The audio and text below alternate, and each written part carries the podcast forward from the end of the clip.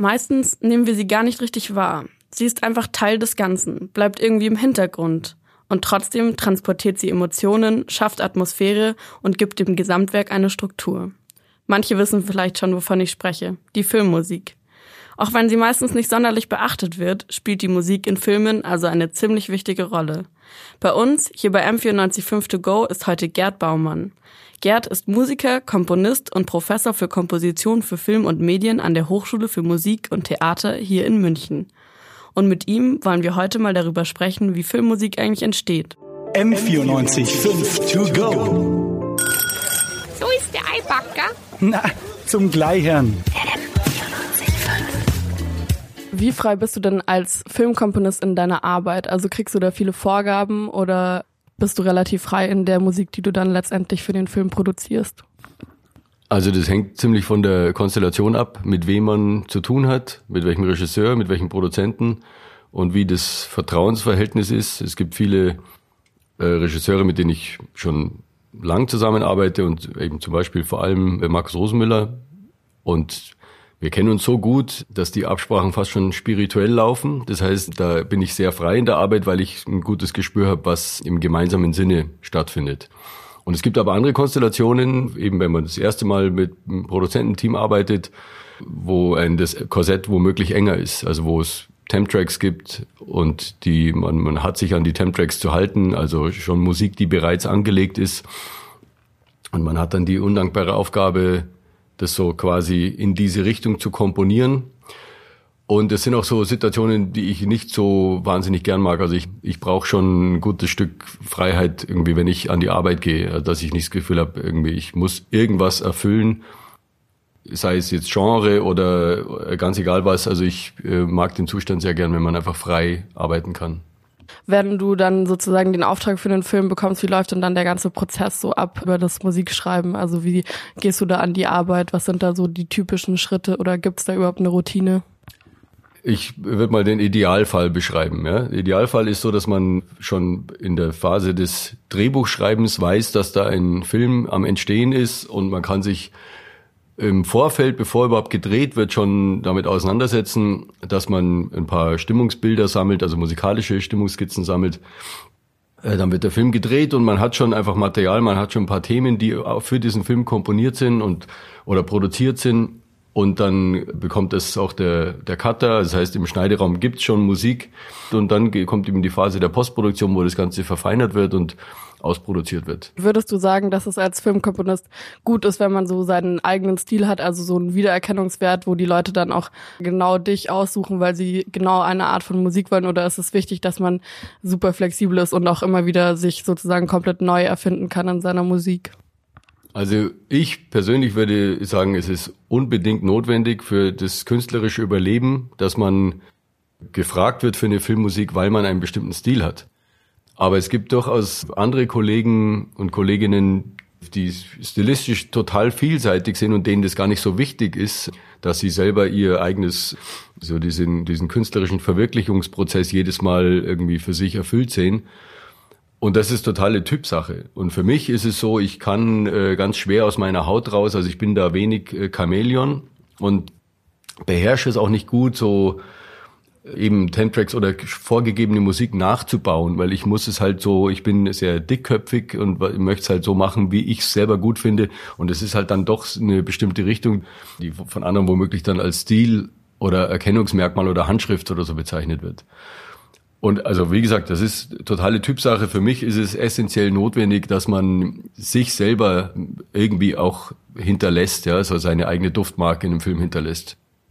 Und ähm, nochmal zum Thema äh, zurück vom Filmprozess, also vom Schreibprozess, dann wenn du den Auftrag bekommen hast, da gibt's ja wahrscheinlich dann auch ein äh, Zeitlimit, also du musst in einem so einem bestimmten Zeitrahmen das komponieren. Ist es für dich schwierig, unter Druck zu arbeiten oder ist es so, dass es äh, auch manchmal sozusagen die Kreativität dann anfeuert sozusagen? Also ohne äh, Deadlines, ohne Druck wäre von mir noch nicht viel äh, passiert. Ich brauche das unbedingt. Mir tut es sehr gut. Hat natürlich eine Grenze, also es muss natürlich alles irgendwie realisierbar sein, aber mir tut es sehr gut, wenn ich, wenn ich weiß, bis dahin muss es fertig sein, dann hat man so eine innerliche, zeitliche Dramaturgie und man weiß, die Uhr läuft und Man verdaddelt am Anfang meistens fürchterlich viel Zeit und dann merkt man irgendwann, hoppla, ich habe jetzt nur noch irgendwie sechs Wochen und das muss jetzt echt fertig werden. Und mich spornt es an, also ich sehe das sehr positiv. Der gegensätzliche Fall ist gerade bei mir eben der Fall, dass ich an einem Animationsfilm arbeite, und der Prozess bei einem Animationsfilm ist ja um ein Vielfaches länger und es geht bereits seit drei, vier Jahren. Das heißt, da mache ich schon irgendwie immer wieder Skizzen und dann wird es wieder verfeinert und dann kommt wieder eine neue Version vom Stadium der Animationen und es geht ewig und ich weiß immer noch nicht, wann der Film gemischt wird. Und das heißt, da gibt's so, sozusagen, hat bis jetzt noch nie gefühlt eine Deadline gegeben und das ist echt hart, also weil es sich eben so ewig hinzieht. Also ich habe das eben gerne, wenn es kompakt ist und man weiß, man hat für einen Kinofilm, man hat drei, vier Monate Zeit und es muss einfach in der Zeit komprimiert passieren.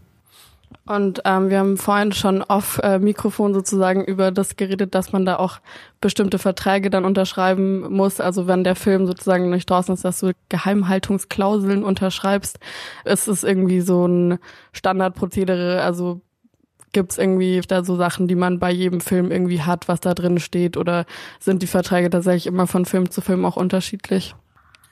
Also jetzt solche Geheimhaltungsklauseln, ähm, das ist ganz normal, dass man, wenn man zum Beispiel einen Schnitt bekommt, dann äh, hat der meistens so ein Wasserzeichen, wo eben drin steht, an wen der Schnitt gegangen ist, dass das nicht aus Versehen dann irgendwie doch irgendjemand, ein Assistent auf YouTube liegt, das Ganze das wäre für manche Filme halt wirklich eine Katastrophe, wenn die in irgendwelchen nicht autorisierten Versionen dann im Internet landen. Das hat sich halt so im Digitalzeitalter komplett gewandelt, diese, dieser Sicherheitswahn. Und der Rest ist, dass man auch sozusagen nach außen hin diesen Film vertritt und keine interner, also es kann ja auch sein, der, der ungünstige Fall, dass man sich mit irgendjemand vollkommen verstreitet, und äh, mit dem Produzenten im Clinch liegt und dann kann man jetzt eben nicht Interviews geben und sagen, hör mal, der ist ein ziemlicher Idiot und aus dem und dem Grund. Das heißt, man ist Teil dieses Teams und hat es, den Film nach außen einfach auch zu promoten, wenn du so willst. Und du bist ja auch als Dozent an der Hochschule in München. Ähm, was bringst du denn deinen Studenten dabei? Also was ist sozusagen, wie läuft so ein Studium für die ab und was bringst du da denen für Skills bei? Also ich bin da nicht der Einzige. Ich leite den Studiengang zwar, aber es sind sehr viele Dozenten, die auch sehr viele Bereiche und Fächer abdecken. Und es ist ein sehr fordernder, sehr vielseitiger Studiengang. Und was ich Ihnen beibringe, gute Frage, das ist jetzt auch nicht, äh, gibt es kein Einheitskonzept, weil jeder, das ist ein sehr elitärer Studiengang, würde ich mal sagen. Es gibt also pro Jahr zwei bis vier Studenten. Also ich habe insgesamt maximal 16 Studenten. Das heißt, da bringt jeder seine eigene Geschichte mit, jeder seine eigenen Talente, seine eigenen musikalischen Vorlieben und so weiter. Und darauf gehe ich natürlich ein und versuche das so anzulegen, dass sich jeder tatsächlich maximal künstlerisch entfalten kann. Also das heißt, die eine Seite des Studiums ist wirklich Handwerk. Man, die lernen viel über Orchestration, über Produktion, über Sampling, Synthese und so weiter. Also alles, was an, an Produktionstools auch ansteht. Aber eben sehr viel ist es auch die, die Suche nach dem, wer bist du als Künstler? Und sehe mich also auf gar keinen Fall als so ein Teil eines Apparats, der Studenten oder junge Künstler darauf vorbereitet, Teil der Industrie zu werden oder Teil dieser Unterhaltungsmaschinerie, weil ich das also erstens inhaltlich schwierig fände und zweitens äh, glaube ich auch nicht, dass es ein verantwortungsvoll wäre, weil die Leute, die studieren, wollen es studieren, weil sie sich als Künstler empfinden, weil sie sich als, als Komponistinnen, Komponisten empfinden. Und darum geht's. Also so das Ich als, als Künstler zu finden und bestmöglichst auszuleben. M94 5 to go.